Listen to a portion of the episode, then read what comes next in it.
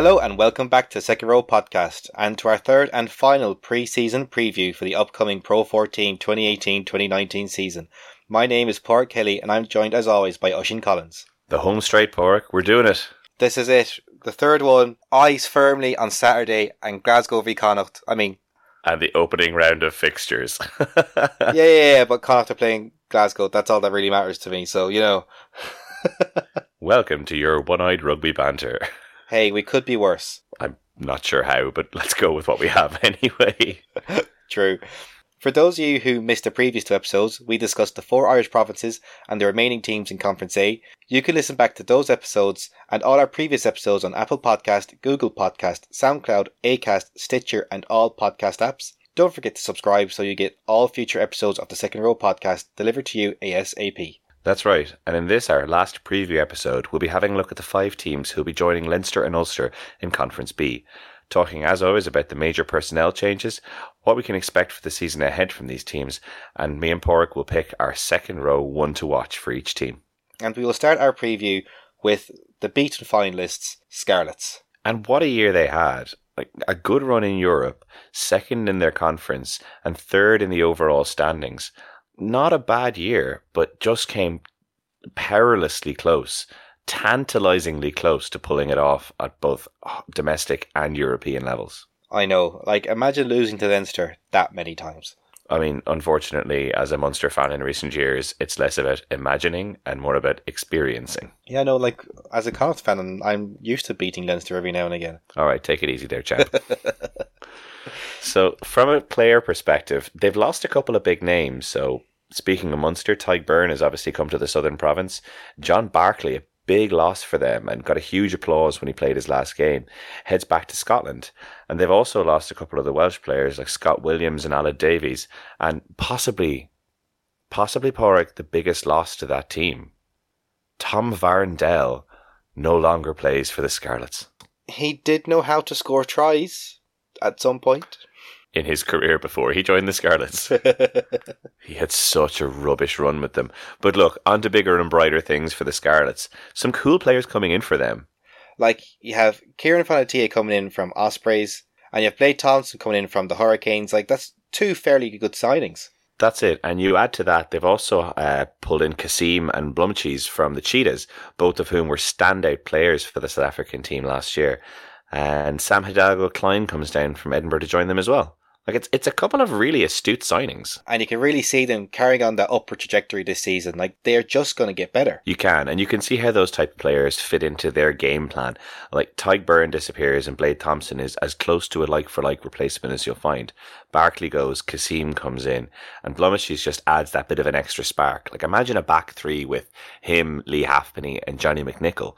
The ball will never touch the ground. Never. Like, it's top quality stuff.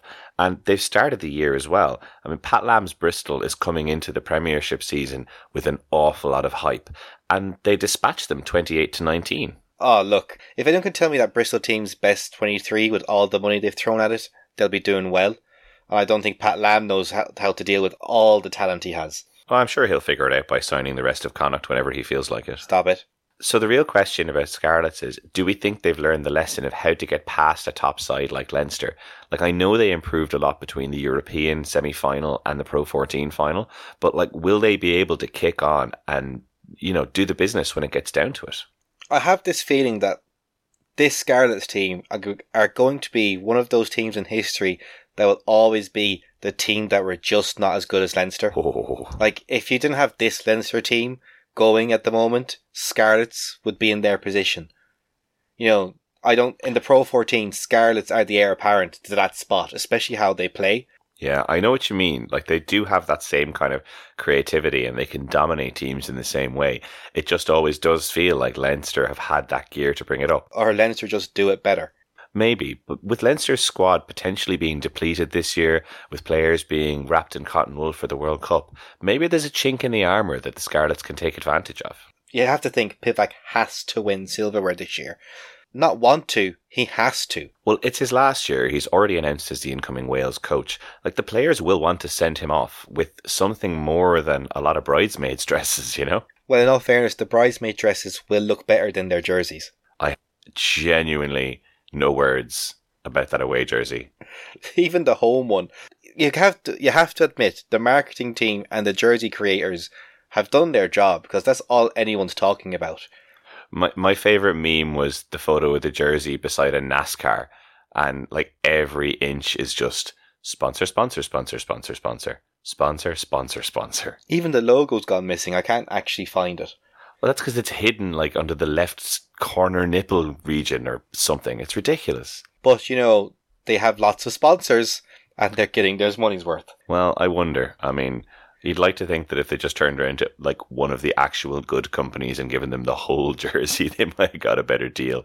And their club would know who they were playing for. You do know though, like more than likely, they just have the new club sponsor in big letters across every inch of it. So you wouldn't actually have a jersey, it'd just be one big banner. yeah. One letter each for all of the players, and they can only stand in the formation that spells out the sponsor's name. Exactly. So, speaking of players in formations, Padraig, who's your one to watch for the Scarlets? My one for watch is Blommetjies. Nah, no surprise. He was a real favourite of yours last year. Yeah, like I just took a shine to him for the Cheetahs. He was an incredible player for them. He was just so clinical, was able to create something from nothing, and the reception he got in the Scarlets' home ground in that quarter final was unreal. Yeah, they they really appreciated him, and I think probably either the deal was done or rumors were starting to circulate that he was coming to Wales at that stage. So I think they were they were eyeing up their their future player and they were liking what they were seeing. Oh, definitely. And who have you picked for your one to watch? So I've kind of gone for the steadying hand in that back line, but somebody who I think has a massive, massive potential to bring the best out of that Scarlets team, and that's Hadleigh Parkes. So having been a bang average player in uh, New Zealand for so long, comes up to uh, the pro and is just one of the standout centres playing at the moment. He just seems to have the ability to link play together so effectively, and his defensive reading of the game is outstanding. Um, I just think he'll bring a bit of solidity because what we talked about with that creative back three, you do need to have like kind of so, that kind of stern face in the midfield to hold it all together, and he does stern face really well.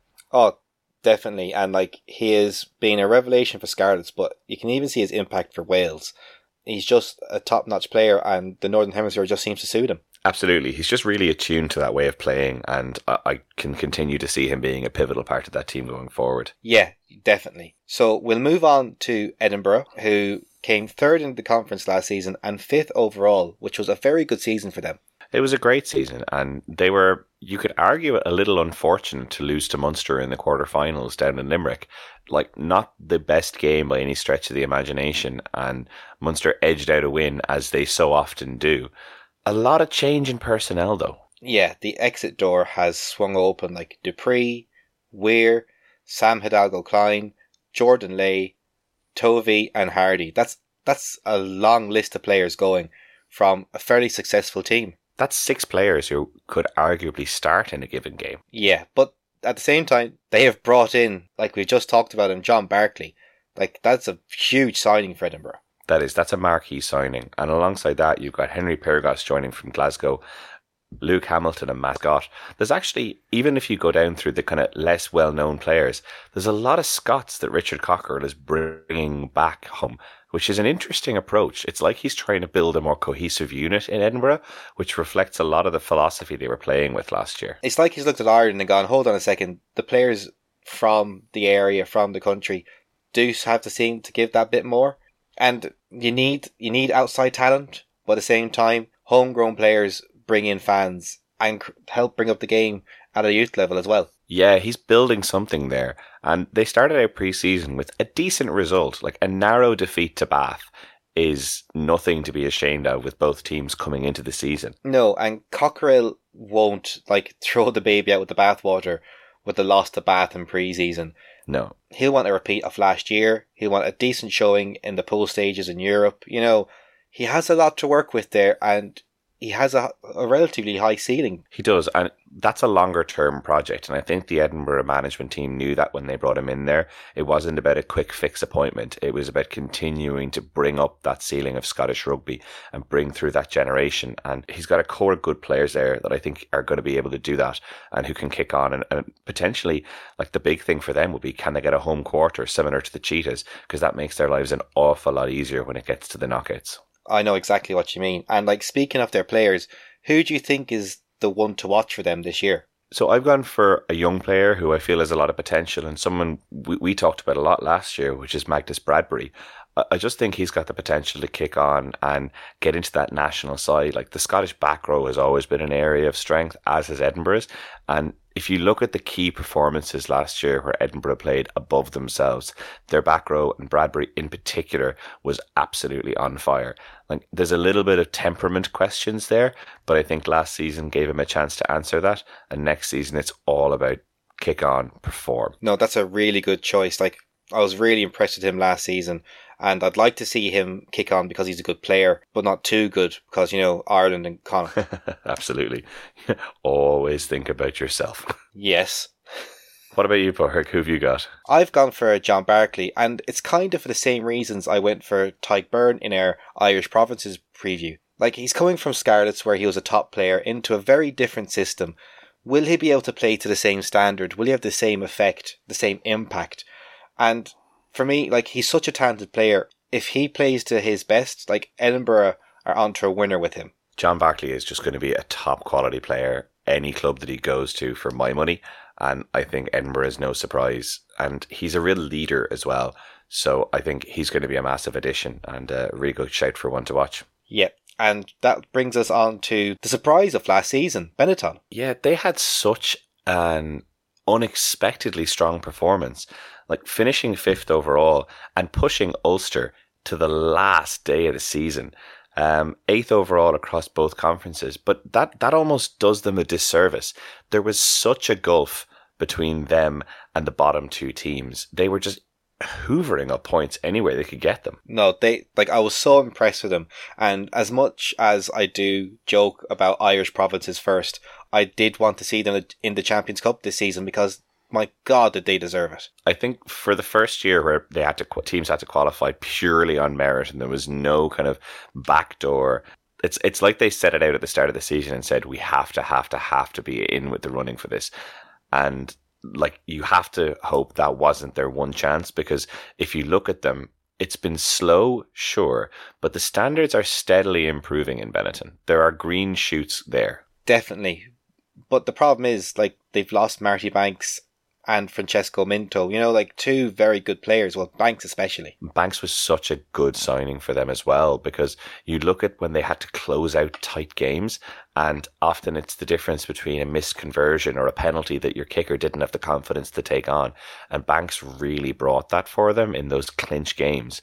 Um, he's a he's a huge loss. And when you look at the players that they've brought in, there's no real standout signing to replace him or or Francesco Minto, who's got a ton of caps. Yeah, like I'm not saying that I'm worried for Benetton for this season, but it's kind of hard to see where they go because they haven't really improved squad wise. No. But they've certainly improved results wise because they started out with a 26 points to 10 win against Leicester, which I don't think anybody saw that coming. No, like in all fairness, even in preseason, that is an impressive result. Yeah, for all we talk about them, you can't predict anything from it. No, but you still look at that and you think, on no day do you put your money against Leicester or against Benetton. Yeah, and if they keep changing people's opinion of them for another season or two, like that is really good for the league because it has been the big downfall of the Pro 14 and actually the Six Nations that the Italians just haven't been holding up their end of the bargain. That's it. And we do need to see them doing so. And as we mentioned in the last episode, we do have that other friendly of the Benetton versus Zebre game to look forward to. Or actually, by the time this comes out, that'll have happened. So we'll know who's in the front in the Benetton v Zebre race for Italian glory. Yeah, like I expect Benetton to win, but you just never know. Hey, everything's fair in love and preseason, eh? but like looking forward to the season, I'd say they'd love to be in the playoffs this year. I think they would, but I think that's you know that's the the everybody gets ice cream in their own Ferrari goal. Like I think if they finish fourth and give themselves a shot at that playoff qualifier, that would be considered a strong result. I mean, but what I do like is I don't think Benetton are sitting there setting goals saying we need to not finish last or we need to beat Zebre. I think they're saying we need to be competing with the Ulsters and the Edinburghs, and that's fantastic that is brilliant. And they do have the team to do it, but can they pull that off two years in a row? That's the question. I think that my one to watch for Benetton is is going to be part of that drive. Um, I've gone for Sebastian Negri, who is a gritty, combative, and just really physical influence within Benetton, and obviously upward to the Italian side. And I think he's just gone from strength to strength. He had, for me, a breakout year last year. And I think they're going to be building a pack around him that's going to do some serious damage in the Pro 14. A top quality player. I was actually thinking about picking him myself. Like, you just can't look past him when you're talking about Italy and Benetton. Who have you gone for? Did you uh, settle on Sebastian as well? No, I went for Ian McKinley. Ah, very good. Not just because his story is incredible, but the bits I've seen him play, he has to be verging on being Benetton's first choice 10. Well, there's a real battle for 10 there between him and Tommaso Allan. You know, the Irish Italian man and the Scottish Italian man battle it out for the number 10 shirt. Exactly, and you kind of think whoever wins that battle is the 10 for Italy come the World Cup. Well, I think Carlo Canna might have something to say about that, but I'm with you. I think if you're playing in the pivot position at the best club in your country, how do you not walk into the national team? Exactly, and that's why I've gone with McKinley. I think one, he's just inspirational, and two, he does have a bucket load of talent to go with it. Good shout. And unfortunately, speaking of things that didn't have a bucket load of talent, skill, or entertainment value last year, we come to the bottom half of like the tournament overall. Um, and it's the Dragons, second from bottom in their own conference, but the second worst team overall. About the worst season I've seen a club have, apart from the next team we'll talk about. Like, as much as I would like to stick the oar into Dragons, they did beat us last season, so I can't really go too bad at them. Yeah, that one reflects poorly on you as well. but you know what? They, have managed to retain any of the players who I think they wanted to. Bernard Jackman has, I'd say, been given another season to turn it around. And he's got a couple of decent players who've come in to, to bolster that team as well. I know what you mean. You know, Ross Moriarty, Richard Hibbard, Roger Williams, you know, easily another half a dozen others did he rob Pat Lam's piggy bank? I think the um. So uh, correct me if I'm wrong. I think the Dragons are fully owned at this point by the WRU, and they've just gone.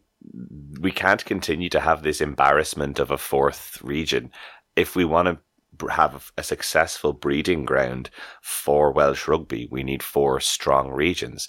And they've just had to put their money where their mouth is. Yeah, it seems to be the Welsh unions, let's copy Ireland, but like five years later. Strategy is still in play. Yeah, they're, they're kind of still struggling into the professional game, the whole concept of central contracts, but they've really suffered from bleeding players across the border into England.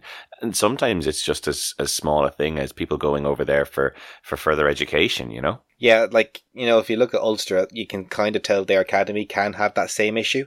Yeah. It's just, you know, there's so many good colleges in England that it's so easy to lose players like that. This is it. And speaking of things that are so easy to lose, game one of the season, not how you want to start. 42 10 against Northampton. They got hammered. Ah, yeah. But, you know, it's Northampton and they're Dragons. Yeah. Uh, I, I think whoever was setting the preseason fixtures was either ambitious or more focused about eight receipts than giving their team a nice warm up into the season. Look, both are as equally as important when you're, you know, centrally owned like the Dragons are. This is it. Um, and in terms of central owned, what do we think their Welsh Rugby Union overlords will be looking for from the Dragons this year? Not being completely awful, I think will have to be the bare minimum. Yeah, like they have to improve on last season. I, I think I think if they finish bottom or second bottom again, then Bernard Jackman is probably going to get the bullet.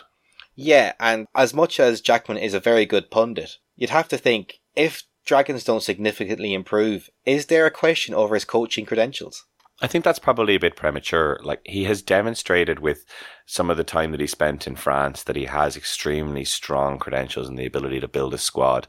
You look at where the Dragons started from last year, and it was such a poor base. Let's let's revisit that one later in the year because I, I have a lot of time for him. Like I, I see him as a coach who's potentially going to come back into one of the Irish provinces or even the national side over the next couple of years. I know, I know exactly what you mean, but he's no Conor O'Shea. No, he probably doesn't have the same ready-made path to success there uh, as Conor O'Shea is walking. But like I said, let's let's uh, let's keep an eye on that one. And in the process of keeping an eye on that one, who is your one to watch from the Dragons Park? Who've you got your eye on for the season? Honestly, I actually feel like I just do a lucky dip because so many new and very good players have come in, They just have to lift that team. Like, I know that is such a cop out, but it just has to happen. There's just too many top quality players come in to just let them off with this is the one person to watch for for Dragons. Okay, well, I, I I will put my money where my mouth is. I'm going to put it on Ross um, Ross Moriarty. I think he's got that kind of hatred in his eyes for other human beings that I think is what you need when you're going to have to win by any means necessary. Uh, like he's the kind of guy that you can just imagine, let's say, choking somebody out on a rugby pitch to win a, com- a non-competitive game in the middle of the summer. And that's the kind of player that makes him who he is. I know what you mean, and he could be exactly the player that Dragons need to drag them physically to a higher level. I just think whatever about your opponents scaring you, when you have a guy like Ross Moriarty on your own team, you don't want to let the guy down. No, definitely. That's like that is without question. And the team that let everyone down last year are the Southern Kings. Let's reel off their achievements, shall we? They had the seventh position or bottom position in Conference B. They had the 14th or bottom position in the Pro 14. They had the worst points difference, I think I'm right in saying this, in top tier rugby worldwide, including having a worse per game record than the Sunwolves, who were previously the biggest pile of dirt I've ever seen play. What an appalling season. And I know don't necessarily have the pedigree of the Cheetahs, didn't have a full preseason, lost a lot of their playing roster before the start of the year. But oh my God, were they dismal. It has to be said, they were in such a worse off position compared to the Cheetahs. Like, at least the Cheetahs had the good Currie Cup squad they could kind of pull from, where the Kings were just decimated because anyone worth their while left because no one knew what was happening there. Well, that's true. And I think what's been interesting is there's a whole lot of change going on behind the scene here. They have a new top line sponsor in Isuzu. There's been, I think, a new board put in place who are determined to make Southern Kings like the home of black rugby in South Africa. Noble stuff, like to see it. But probably just as important, there's been a huge clear out in that squad. Like there must be 20 players who've been let go. They really do need to improve and the only place they can start is with their squad. There is just so many players there that even people in South Africa who love the rugby wouldn't know. Yeah. And for them to come up to us, we're like, who? Who? Who? Who? Who? Who? I think the only term you could use to describe it is that they've flushed away some of the remains of last year. They've brought in maybe a half a dozen players who look like they should be able to strengthen that squad and bring the standards up a little bit, but they are very much looking to grow the players that they have. I I don't hold a lot of optimism. I mean, realistically, Park, what's a good outcome for them this year? Like a good outcome for them is not be bottom overall. You know, be better than one other team. That has to be the bare minimum they have to achieve. Like I, I think I think they need at least to win one in four games at home. God, like I mean, I think they need to have an average of at least one or two tries scored every game. But I I still don't see this team clawing their way off the bottom of the conference. You know? No, and like I've kept an eye on what a lot of South African pundits said about them when they were playing Super Rugby. it does seem that the coach they have there, given time, can make the team decent. So it is a project. They're starting from scratch and such a low level that as long as they're giving in performances yes, they're going to lose more than they win, but if they've given performances that people can come and start bringing fans back to the team again, I think next season's a win. I mean, it's a low bar, and let's hope, g- genuinely, let's hope that they clear it. Definitely. I always, always say the better the teams are in our league, the more respect we'll get, and the better everyone gets on a whole. Well, fingers crossed. So tell me, who have you picked as your one to watch for next season? So I've gone for Koyi Banda, who would have been fullback for the Kings for most of their big games last year. Similar to Blommetjies for the Cheetahs, he kind of has this sense when he gets ball to hand that he's capable of doing something with it. He's an aggressive runner. He's not a bad defensive kicker. And more often than not, he was bringing the ball back over the gain line. Um, couple of competent performances, not too many mistakes. And scarily, that probably puts him in the top 5% of their team. Yeah, but he is someone that you can be excited to watch, and they need that as much as wins. You know, they need someone that people are excited to go see, and he's definitely that. What about you, Pork? Who are you reckoning? I've gone for one of their new players, um, Sarel Pretorius from Dragons. Okay. Like, for me, he's a fairly underrated scrum half. Like, he always played well for the Dragons. Like, he's a good, steady hand. And in his career, he's played for the Cheetahs, the Free State Cheetahs, the Waratahs, Dragons, Falcons. You know, he's been there, done that, and got the t shirt. Big game experience could be critical for them, and particularly in a position like halfback, that can be the winning or the losing of a game. Yeah, it really is. And he's done damage to Connacht on so many occasions that he's the type of player that will really fit in with Kings, I think. I always like how you remember players who punished Connacht more than other ones. Yeah, it's like how I can always, like, I know players I hate because I hate to see them against Connacht. Fair. And I think that probably wraps us up for Conference B and for our little preview series. That's it. So thank you everyone for tuning in. We'll be back for a quick preview podcast on Thursday evening ahead of the round one fixtures, and then we'll be moving on to a new regular weekly format on Monday, where every week we'll recap the weekend's fixtures and have a quick look at the next round. If you enjoyed the podcast, please rate us and let us know, and don't forget to subscribe and follow us on social media. We are on facebook.com forward slash the second row, and on Instagram and Twitter where we're at the second row. That is 2ND, not the word second. So until next time, take care. See you, everyone.